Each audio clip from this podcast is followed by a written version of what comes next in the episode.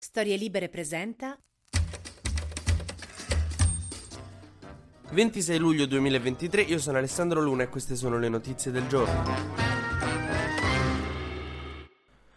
Ora, non so voi, ma secondo me c'è in corso un'emergenza climatica. Il governo continua a rispondere ai cataclismi a cui stiamo assistendo in questi giorni legati al clima, come il vicino tuo in ascensore quando non sapete che parlarci e parlate del clima. Sta andando a fuoco la Sicilia? Eh, ma lì è l'umidità che te frega. Eh. C'è un nubifragio a Milano? Eh, ma infatti sai cos'è? Eh, ste mezze stagioni manco ci so più. Gli incendi che si stanno propagando nel sud, soprattutto in Sicilia, e che non accennano a fermarsi, hanno causato per ora 5 vittime, tanto che financo Giorgia Meloni ha dovuto fare un messaggio dicendo c'è qualcosa che non va. Mentre invece a Milano un nubifragio terrificante ha fatto, oltre a crollare i ponteggi di un palazzo in ristrutturazione, ha fatto cascare un sacco di alberi. C'erano i video degli milanesi disperati ieri che inquadravano questi alberi cascati e dicevano guardate cosa è successo a Milano. Che noi, noi da Roma, insomma, guardavamo queste cose tipo, eh, Beh, da noi casca tipo un albero al giorno, ma, ma non perché ci sono nubifragi, da noi cascano così. Ieri è cascato sul Lungotevere un albero, un paio di giorni fa è cascato al quartiere Trieste un altro albero, ma perché noi non, non li manuteniamo, quindi loro cascano. Però siamo molto abituati a questa cosa. Lo sconcerto dei milanesi di ieri era molto, cioè, particolare, è visto da un punto di vista di un romano. Dice, ma dovrebbero stare in piedi? Eh sì, no, non sempre. Quest'albero crollato sul Lungotevere senza motivo mi ha fatto,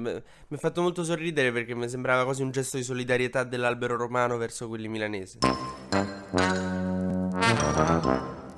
No, comunque, a parte gli scherzi, i danni a Milano sono tanti, 40 milioni di euro stimati. E Beppe Salla ha detto che insomma bisognerà intervenire, bisogna fare qualcosa, solo che, che puoi fare contro un nubifragio. Comunque, tutte le scienze, tutti i grafici, tutti i dati ci dicono che stiamo andando verso la catastrofe e che l'uomo sta aiutando ad andarci sempre più velocemente. E bisogna ripensare un po' il modello produttivo. Eh, però il problema, diciamocelo, è anche che l'Europa sta facendo pre- praticamente tutto quello che può fare per contrastare il clima. Finché la Cina inquina in un anno più di Europa e Stati Uniti messi insieme, eh, l'India ha anche un problema di inquinamento. Cioè, insomma, il mondo sta impazzendo e noi dobbiamo fare la nostra parte però bisogna aprire un dialogo con questi paesi qui. Luca Zaia, governatore del Veneto della Lega, uno dei volti più importanti della Lega di Salvini. Non so se ha mangiato dei funghetti sovietici andati a male, però oggi ha dato un'intervista a Repubblica in cui dice il negazionismo sul clima produce solo alibi, lottiamo con i giovani. Grande Zaia. È come quando vedi un prete che dice i gay non li discriminiamo. Dai, allora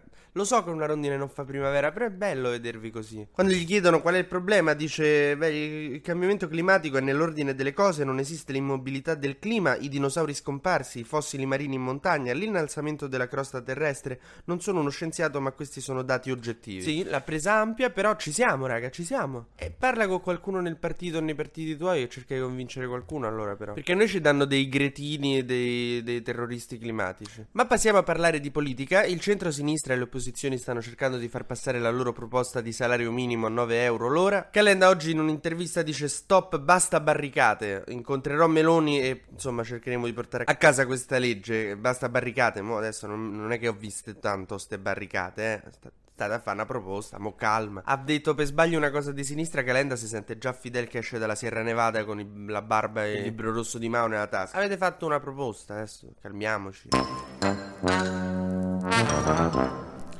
Poi, oh, allora, parliamo di cultura, perché adesso c'è, insomma, i, i, direttori dei musei, gli storici dell'arte che si stanno ribellando, diciamo, perché il ministro della cultura San Giuliano, che è di destra, vorrà poi nominare i direttori, i nuovi direttori dei musei, come gli uffizi, insomma, i musei pubblici. Che però, raga, cioè, funziona così, cioè, sono sempre state nomine politiche, mo c'è un governo di destra e le nomine le fa la destra. Siamo scontenti, sono d'accordo con voi, perché sicuramente non vi invidierò quando nominerà Paolo Bonolis, direttore degli uffizi però è così purtroppo, perché l'hanno votati e questo deve succedere. Cioè, non è che prima non fossero politiche, anche sul centro sperimentale, questa cosa. Io li capisco i ragazzi che non vogliono che quelli della destra mettano i loro esponenti, anche perché non so se Massimo Boldi e Jerry Calla riescono a fare sia quello che il loro tour. Però queste proteste che dicono no, fuori la politica da, da, dalle istituzioni artistiche, raga, c'è sempre stata la politica nelle istituzioni artistiche, è che non vogliamo, volete la destra. È come dire fuori la politica da propaganda live, no, c'è sempre stata serata. Cioè, non so se qualcuno l'ha mai confuso per un'imparziale varietà, propaganda live, ma quello era, no? Vedete che l'unica cosa vera e sincera che si potrebbe dire è che no, non vogliamo quelli di destra in capo alle cose artistiche perché siete delle pippe a fare la cultura. Quelli di sinistra sono meglio. Cioè, se, si dovrebbe dire così. Siamo meglio noi, questa è l'unica cosa vera e sincera che si potrebbe dire, e che è vera.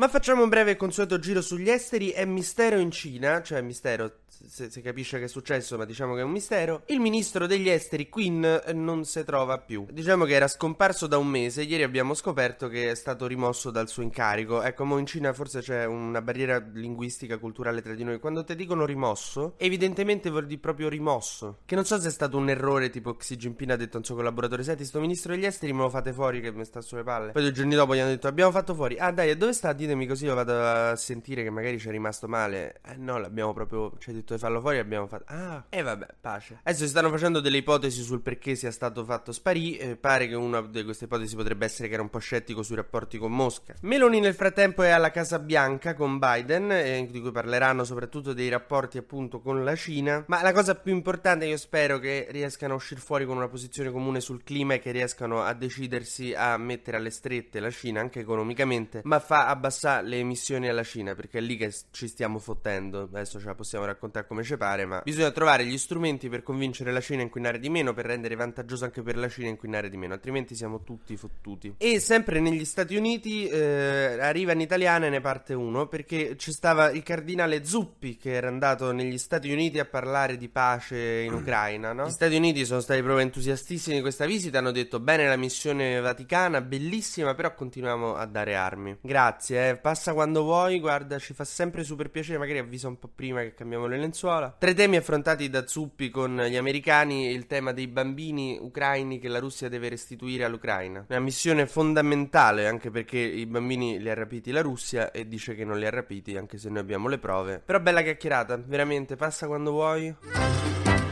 TG Luna torna domani mattina, sempre tra le 12 e le 13, su storielibere.fm.